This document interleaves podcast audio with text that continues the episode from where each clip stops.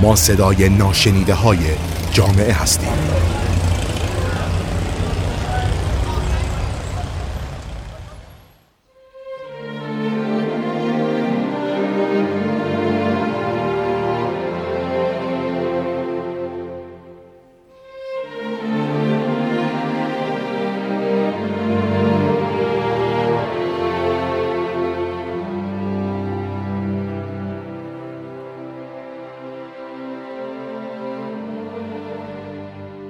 سلام. من رضا عبدالی هستم با یه اپیزود دیگه از رادیو اطلس.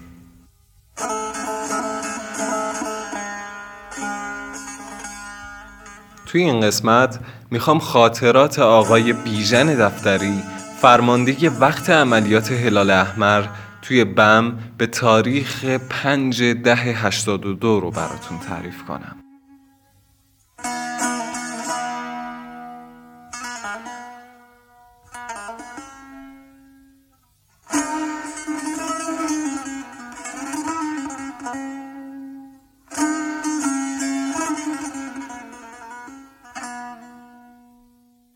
حوالی از آن صبح زنگ تلفن به صدا در اومد و مدیرعامل استان کرمان وقوع زمین لرزه مهیبی رو گزارش می‌کرد. با ستاد حوادث غیر مترقبه استان آقای جزایری توی ستاد حوادث کشور و کشیک سازمان امداد و نجات تماس گرفتم و اطلاع دادم. همزمان مدیرعامل استان سیستان و بلوچستان زمین لرزه ای رو توی قسمت شمالی این استان اطلاع داد. البته چند تا گزارش تلفنی هم از زمین لرزه هایی توی شمال استان هرمزگان، جنوب استان یزد و شرق استان فارس رسید. این گزارش ها خبر از وقوع زمین لرزه هولناکی توی مقیاس بسیار وسیعی رو می‌داد که چندین استان باهاش مواجه شده بودند. به مدیر های استان های مذکور اعلام شد ضمن جستجو توی استان خودشون به حالت آماده باش باشند. معمولا مؤسسه ژئوفیزیک دو یا سه ساعت بعد از وقوع محل زمین لرزه رو مشخص می‌کنه. آقای جزایری با ژئوفیزیک تماس گرفتن و با دریافت اطلاعات غیررسمی گفتن که زمین لرزه توی حوالی جازموریان اتفاق افتاده. از اونجایی که این ناحیه سکنه زیادی نداره زلزله مخربی به نظر نمی رسید ولی تجربه نشون می‌داد با این لرزش های وسیع یه جایی کار مشکل داره من به صورت آزم سازمان امداد و نجات شدم و تلفنی به آقای دکتر نوربالا که رئیس جمعیت هلال احمر وقت بود اطلاع دادم مدیر عامل استان کرمان طی های تلفنی اظهار کرد که به خاطر قطع برق قادر به تماس با سه تا شهر کهنوج، جیرفت و بم نیست. و همین نشون دهنده این بود که زلزله توی یکی از این سه شهر به وقوع پیوسته. به مرحوم ملا اکبری و مدیرعامل استان سیستان و بلوچستان ابلاغ شد تا به بم اعزام بشن. از طرفی به مدیرعامل استان هرمزگان هم اعلام شد که نیروهای امدادی خودش رو اول به کهنوج و اگه اتفاق خاصی نیفتاده بود به جیرفت و بعد از اون به سمت بم اعزام کنند. همزمان با اعلام آمادگی به ستاد مرکزی تهران به استانهای همجوار برای اعزام نیرو دستورات لازمه صادر شد. من با کسب اجازه از ریاست جمعیت هلال احمر به فرودگاه رفتم تا هرچه سریعتر به منطقه برسم. توی فرودگاه بودم که مرحوم ملا اکبری اطلاع داد اتومبیل هایی که از بم به سمت کرمان در حرکتن مجروحان زیادی رو همراه خودشون دارن. این خبر ما رو مطمئن کرد که مرکز زلزله باید شهر بم باشه. بعد از مدتی مؤسسه ژئوفیزیک هم مرکزیت زلزله در شهر بم رو تایید کرد. زمان پرواز ساعت هفت و نیم صبح بود که با معرفی خودم سوار شدم و متاسفانه با خبر شدم این پرواز توی اصفهان هم توقف خواهد داشت. هنگام توقف توی فرودگاه اصفهان هم از طریق بیسی مطلع شدم که تخریب و تعداد کشته شده ها خیلی زیاده. حتی بیمارستان بم هم تخریب شده بود. و وقتی بیمارستان شهر تخریب شده باشه تکلیف ساختمانه خشت و گلی روشنه. بعد از تماس مرحوم مولا اکبری با آقایان دکتر نوربالا مهندس جزایری و مهندس مقیمی تماس گرفتم تا اونها هم خودشون رو توی روز اول زلزله به بم برسونن. حضور آیت الله قیوری نماینده ولی فقی و این سه بزرگوار در روز اول واقع خیلی مختنم و کارساز بود توی اصفهان آقای دکتر نخعی که قبلا با هلال احمر همکاری داشتن با شنیدن اخبار زلزله سوار هواپیما شدند. ایشون اهل شهرستان بم بودن و می‌تونستن اطلاعات خیلی خوبی در اختیار ما قرار بدن. توی فرودگاه کرمان ماشین جمعیت هلال احمر منتظرمون بود. من و آقای دکتر نخعی به سمت بم حرکت کردیم و توی راه ماشین های حامل مجروحایی که از بم به سمت کرمان در حرکت بودند رو مشاهده می کردیم. حدود ظهر وارد شهرستان بم شدیم. از همون بد ورود تخریب شهر قابل مشاهده بود. محل ساختمان جمعیت هلال احمر بم که کامل ویران شده بود. عوامل باقی مونده توی مرکز جوانان جمعیت که تقریبا ساختمونش سالم بود جمع شده بودند و مشغول امداد رسانی بودند. این ساختمون پر بود از مجروحان، تعداد زیادی از عوامل درمانی شهر و عوامل جمعیت هلال احمر در حال کمک رسانی. قسمت دوم ما هم به جمع افراد یاری رسان پیوستیم و افراد جانباخته رو شناسایی کردیم و اجساد رو به محل دفن انتقال دادیم. یادی کنیم از سرایدر انبارهای امدادی هلال احمر بم مرحوم آقای محمود رنجبر که با شروع پیش لرزه ها ضمن تماس با اقوام آشناین خودش اونها را از امکان وقوع زلزله آگاه کرده بود و باعث نجات تعداد زیادی شده بود این افراد اظهار کردند که به خاطر اطلاع رسانی به موقع ایشون از زیر سقف بیرون اومدن و جون خودشون رو نجات داده بودن عملیات جستجو و نجات از همون لحظات اولیه به وسیله بازمانده ها کارکنان هلال احمر و سایر ارگان ها و افرادی که از روستاهای مجاور به بم اومده بودند آغاز شد و اعزام مجروحان و مصدومان با وسایل نقلیه شخصی تا پایان روز ادامه داشت. بعد از انتشار خبر وقوع زلزله از طریق رسانه ها حجوم افرادی که به بم می اومدن ترافیک سنگینی رو به وجود آورد. طوری که زمان تردد مسیر دو ساعت و نیمه به ده ساعت افزایش پیدا کرد. از نقاط قوت امداد رسانی توی بم وجود فرودگاه بود. هرچند فرودگاه در ابتدا دچار خساراتی شد ولی به سرعت ترمیم و قابل بهره برداری شد و از روز دوم مصدومان از طریق فرودگاه انتقال داده شدند. تو شب اول برای مجروحان و مصدومان که تعدادشون به حدود چهارده هزار نفر می رسید هیچ مسکنی وجود نداشت. و ما با همکاری استانداری برای تأمین مسکن به روش های سنتی عمل کردیم. از صبح روز دوم با مساعدت نیروهای امدادی انتقال مجروحان و مصدومان به وسیله هلیکوپترهای هلال احمر، هواپیماهای نیروی هوایی ارتش، سپاه پاسداران و هواپیمایی کشوری آغاز شد و حدود چهارده هزار مصدوم و مجروح از منطقه خارج شدند.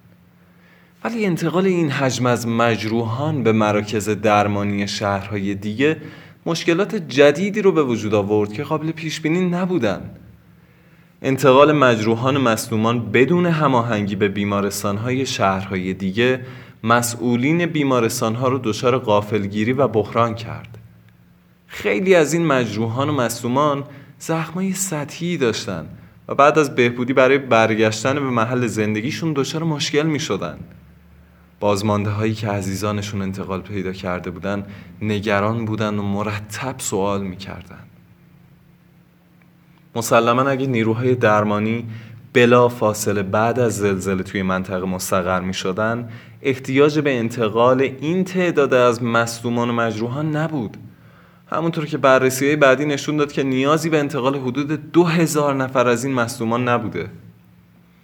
تو روز دوم سالن ورزشگاه هلال احمر تجهیز شد و به یه مرکز درمانی با مسئولیت دکتر صالحی که معاونت درمان و توانبخشی جمعیت وقت بود تبدیل شد از روز سوم و چهارم نیروهای درمانی خارجی هم وارد بم شدند.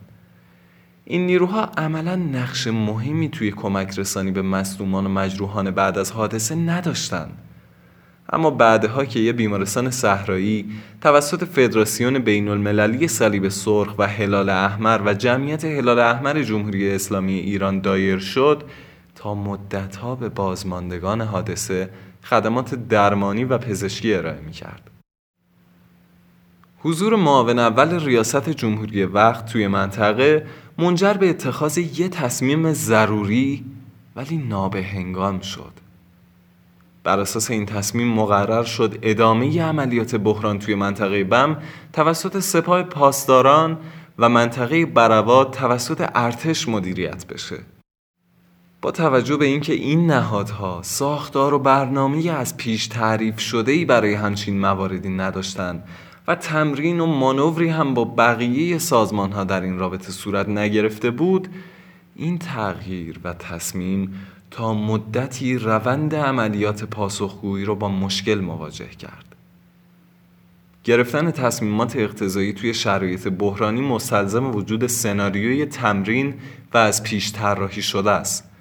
در غیر این صورت بحران رو تشدید می‌کنیم و خیلی مواقع غیر قابل کنترلش می‌کنیم. پس ضرورت باز مهندسی طرحهای مدیریت و مقابله با بحرانهای ناشی از حوادث موجود برای تصمیم سازان و تصمیم گیران کشور کاملا محسوس شد. رسیدن نیروهای کمکی به بم آشفتگی های زیادی رو به وجود آورد.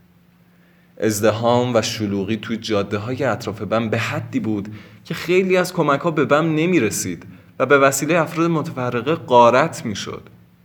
برای مثال یک کامیون حمل البسه امدادی در بین راه دزدیده شد و بعدها از این لباس ها سوء استفاده های زیادی به عمل اومد.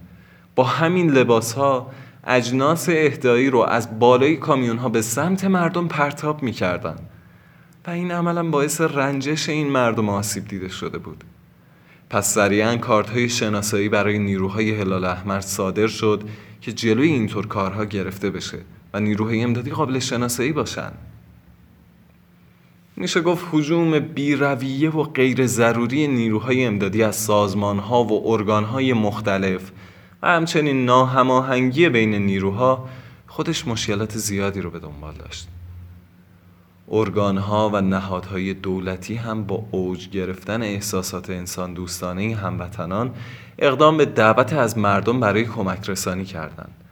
مثلا خبرنگاران صدا و سیما با گفتن برای کمک به هموطنان به سمت بم بشتابیم مشکل ساز شدن و حضور مردم چون سازماندهی مشخصی نداشتن کلی مشکلات برای شهر بم به وجود آورد. این بین رانندگانی مراجعه می‌کردند و از ما خودرو برای امداد رسانی می‌خواستند گاهی این افراد حتی هزینه برگشت خودشون هم نداشتن. یا مثلا پزشکانی مراجعه می‌کردن که حتی وسایل تشخیصی اولیه رو هم همراه خودشون نداشتن. بعدها به اینطور افرادی گفته می‌شد که بایستی توی محل زندگی خودشون ثبت نام کنن و به نوبت برای امداد رسانی اعزام بشن. تو پنج روز اول بعد از زمین لرزه وجود این جور آشفتگی ها کار جستجو و نجات با دستگاه های ظریف زندگیاب و سگهای تجسس رو با مشکلاتی روبرو کرد و از طرفی فقدان نقشه جامع شهر بم هم این کار رو با تأخیر مواجه می کرد. با تهیه نقشه و مشخص کردن مکانهای خاص برای ستادها شهر بم و برواد به چهارده قسمت منطقه بندی شد خوشبختانه دامنه تخریب فقط شهر بم و روستاهای اطرافش رو درگیر کرده بود. با همکاری سازمان ها و نهادهای مختلف روشی که ستاد حوادث غیر مترقبه برای زلزله گیلان و زنجان تجربه کرده بود توی بم هم مورد استفاده قرار گرفت و با استقرار استانهای معین از چهارده استان کشور روند عملیات بهبود پیدا کرد.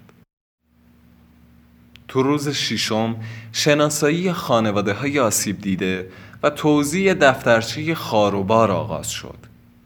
طبق آمار توی بم 110 هزار نفر تحت تاثیر زلزله قرار گرفتن که حدود 35 هزار نفر کشته شده بودند چهارده هزار نفر مجروح یا مصدوم تخلیه شده بودند و پونزده هزار نفر از منطقه کوچ کرده بودند و تحت حمایت جمعیت های هلال احمر شهرهای اطراف قرار گرفتند. در این صورت ما میبایست با چهل هزار نفر مواجه باشیم متاسفانه با حجوم افراد از مناطق دیگه که خودشونو بومی معرفی می‌کردن ناچار به توضیع دیویست و چهل و هشت هزار دفترچه شدیم این عدد واقعی برای کمک رسانی به آسیب دیدگان نبود. هرچند که تلاش زیادی برای پالایش آسیب دیدگان صورت گرفت ولی علا رقم استفاده از افراد محلی و فرهنگیان این امر خیلی میسر نشد و پالایش خیلی سخت بود. دستورات مقامات بالا برای کمک به این افراد هم کار را به مراتب مشکل تر کرده بود. شناسایی اجساد به خاطر اینکه تو بیشتر موارد کل خانواده فوت شده بودند فرایند تدفین رو دچار مشکل کرده بود. مسئولان زیربط مجبور بودند با رعایت حداقل تشریفات مذهبی افراد رو بعد از ثبت مشخصات و عکس برداری توی گور دست جمعی دفن کنند. ندارد پای عشق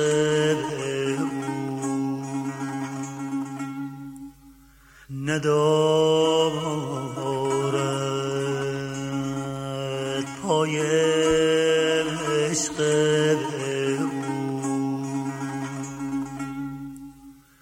دل بی دست و بی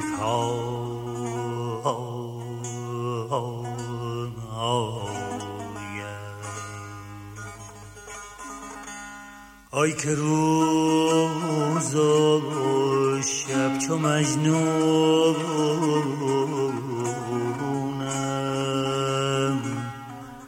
سر زنجیر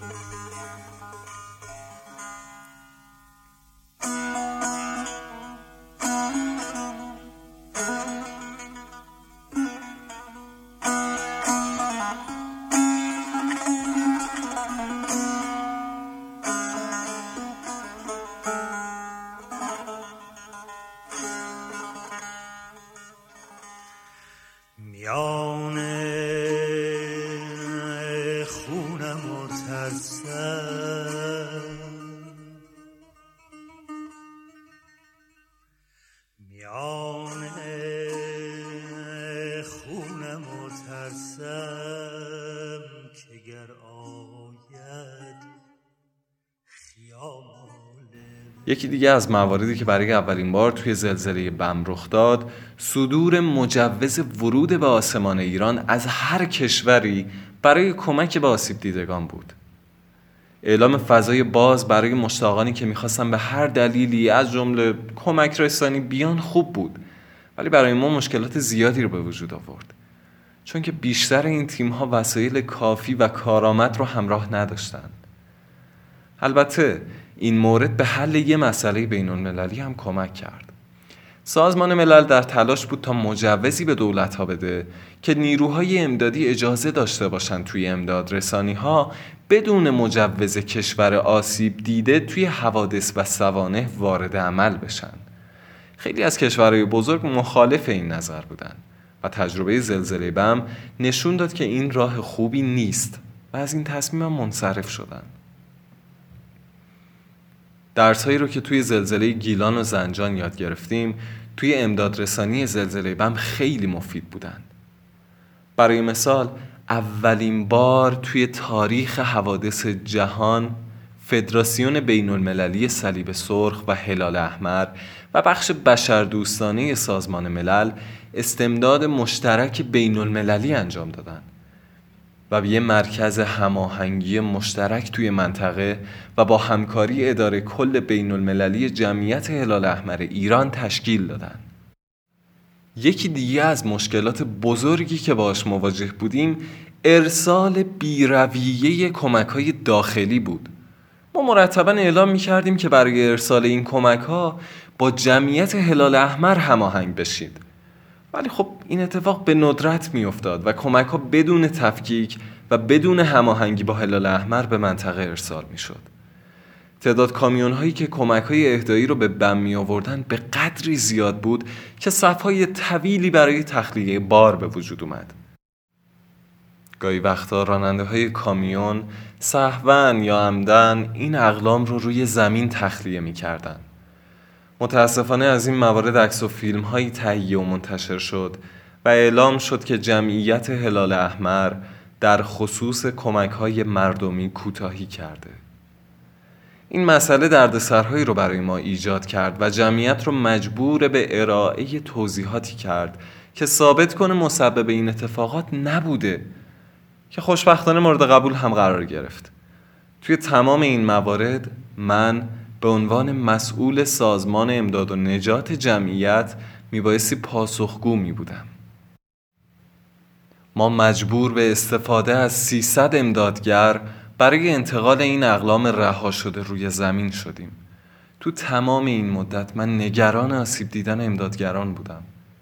تعدادی از امدادگران از جمله همکار ما از بخش پشتیبانی عملیات سازمان امداد و نجات آقای خدابخش بیماری سالک گرفته بود. هرچند دیسگاه راهن هنوز بهره برداری نشده بود ولی توی زلزله بم مورد استفاده قرار گرفت و خیلی از کمک ها از این طریق به بم وارد شد.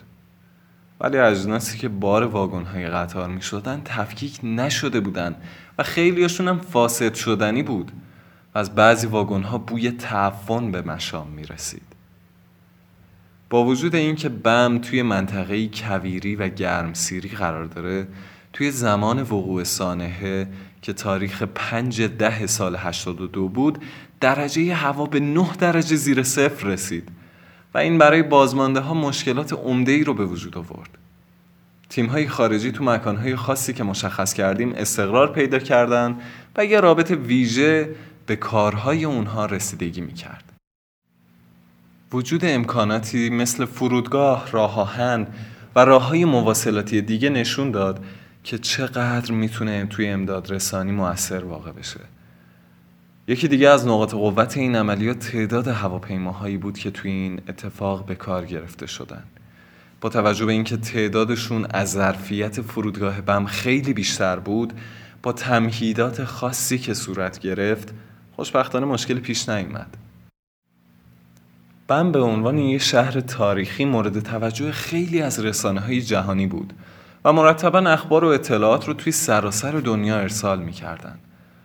آقای دکتر محقق مدیر کل امور بین الملل جمعیت هلال احمر تونست با درایت ارتباط گسترده سازمان های بین المللی رو به نحو شایسته و مطلوبی ساماندهی کنه.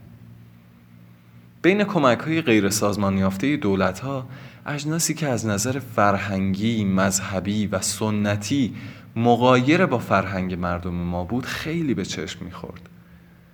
سه تا هواپیما از کشوری که اسمش هم ذکر نمی کنم توی فرودگاه مهرآباد به زمین نشستن که محمولشون البسه دست دوم و غیر قابل استفاده بود. عدم تخلیه این اجناس هم موضوع رو سیاسی می کرد در نتیجه ما مجبور به تحویل این محموله شدیم.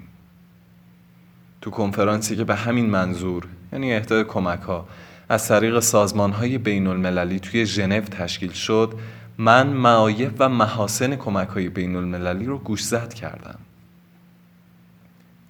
مصوبه ای توی ستاد حوادث غیر مترقبه وجود داشت که طی اون بایستی مبالغی به خانواده هایی که عزیزان خودشون رو از دست داده بودن پرداخت می‌شد. افراد با تحویل مدارک جانباختگان می‌تونستن این کمک ها رو دریافت کنن و ما با این روش تعداد کشته شدگان رو سی و پنج هزار نفر شمارش کردیم. از تجربیات مفید زلزله بم از همون روزهای اول استقرار تیمهای حمایت روانی در کنار حادثه دیدگان زلزله بود. با پیشنهاد من و موافقت رئیس جمعیت هلال احمر اداره کل حمایت روانی تشکیل شد و مدیریتش به آقای دکتر فرساد محول. و مقرر شد توی هر استانی یه واحد تحت همین عنوان تشکیل بشه و سرپرست هایی هم برای اونها تعیین شدن. این واحدها توی زلزله بم، زرند و سایر مناطق فعالیت های ارزنده ای رو ارائه داد. تو محوطه هواشناسی ستادی تشکیل شد که نماینده های سازمان ها و ارگان ها شبها جلساتی رو توی این ستاد تشکیل می‌دادن و توی ستاد هلال احمر هم هر شب با نماینده های استان های معین جلسات هماهنگی بین مدیران هلال احمر برگزار و با تبادل اطلاعات مشکلات رو در حد مطلوب حل و فصل می کردیم. با فروکش کردن التهاب توی روز ششم سپاه اعلام کرد که آماده تحویل کاره و ما با هماهنگی ستاد حوادث غیر مترقبه بدون مشکل ادامه کار رو به دست گرفتیم و ادامه دادیم. من به طور مستمر ستادهای هلال احمر مستقر توی ستادهای معین رو مورد بازدید قرار می‌دادم. یه بار توی ستاد برواد که استان معین اون سیستان و بلوچستان بود مشکلی به وجود اومد. چند روز قبل از زلزله بم مدیرعامل استان سیستان و بلوچستان تعویض شده بود و این موضوع مقبول مدیر عامل معزول نبود.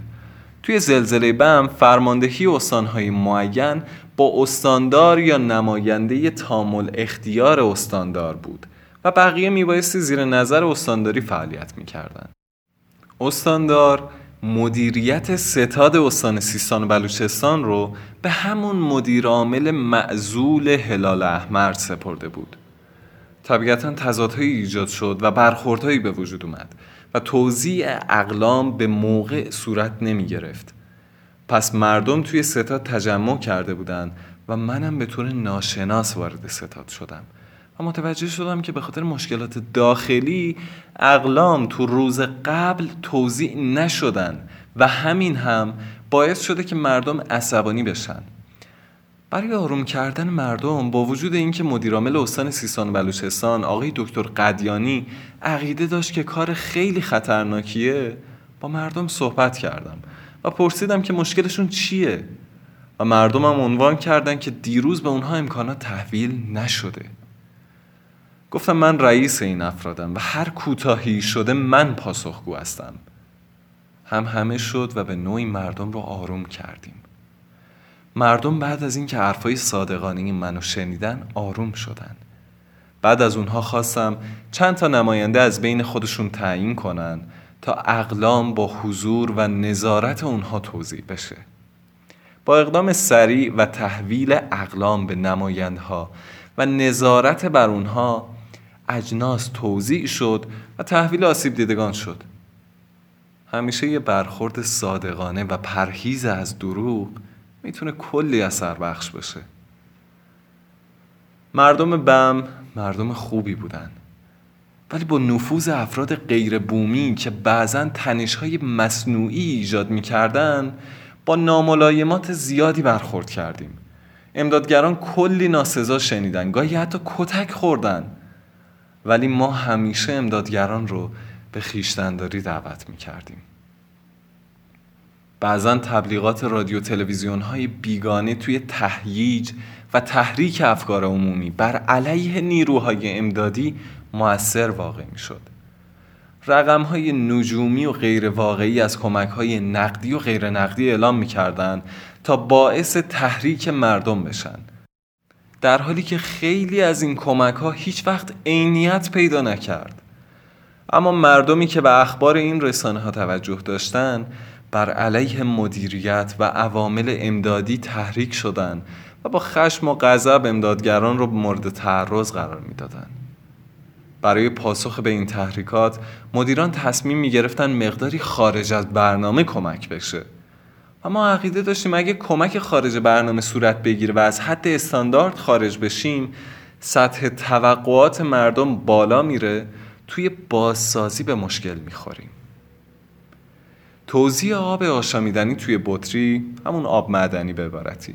برای اولین بار یکی از نقاط قوت این امدادرسانی بود.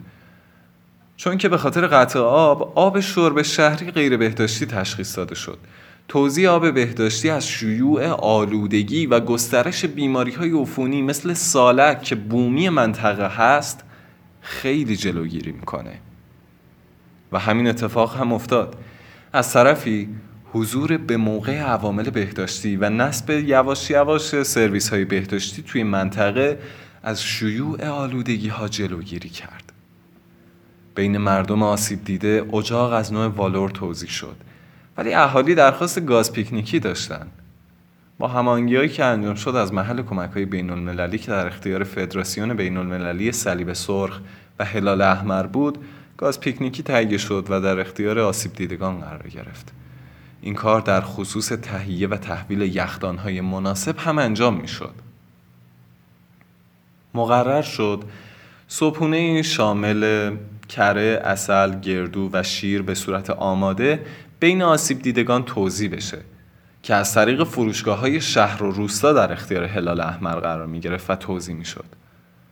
بعدا معلوم شد که این امکانات روی دست فروشگاه شهر و روستا مونده بود و اونام به این ترتیب اجناس انباری شده رو رد کردن و پولش رو از محل اعتبارات ستاد حوادث و سوانه غیر مترقبه دریافت کردند. کمک و مشارکت به بازماندگان حادثه برای برگزاری مراسم سوگواری عزیزانشون و حضور توی مسجد و مزار جانباختگان به کاهش آلام روانی بازماندگان زلزله کمک می‌کرد. به خاطر سرمایه شدید مردم مجبور بودن آتیش روشن کنند و همین کار هم باعث آتش سوزی می‌شد و ما رو مجبور می‌کرد به توضیح مجدد چادر و اهدای امکانات جدید. مدتی که توی بم بودم به خاطر استنشاق زیاد گرد و غبار و تعریق حاصل از فعالیت های فیزیکی ریه ها آسیب دید. یه مدتم تو همون محل تحت درمان قرار گرفتم. ولی رئیس جمعیت هلال احمر وقت دستور داد به تهران برم و معالجه کنم. و من بعد از چهار روز بحثری توی تهران به منطقه برگشتم.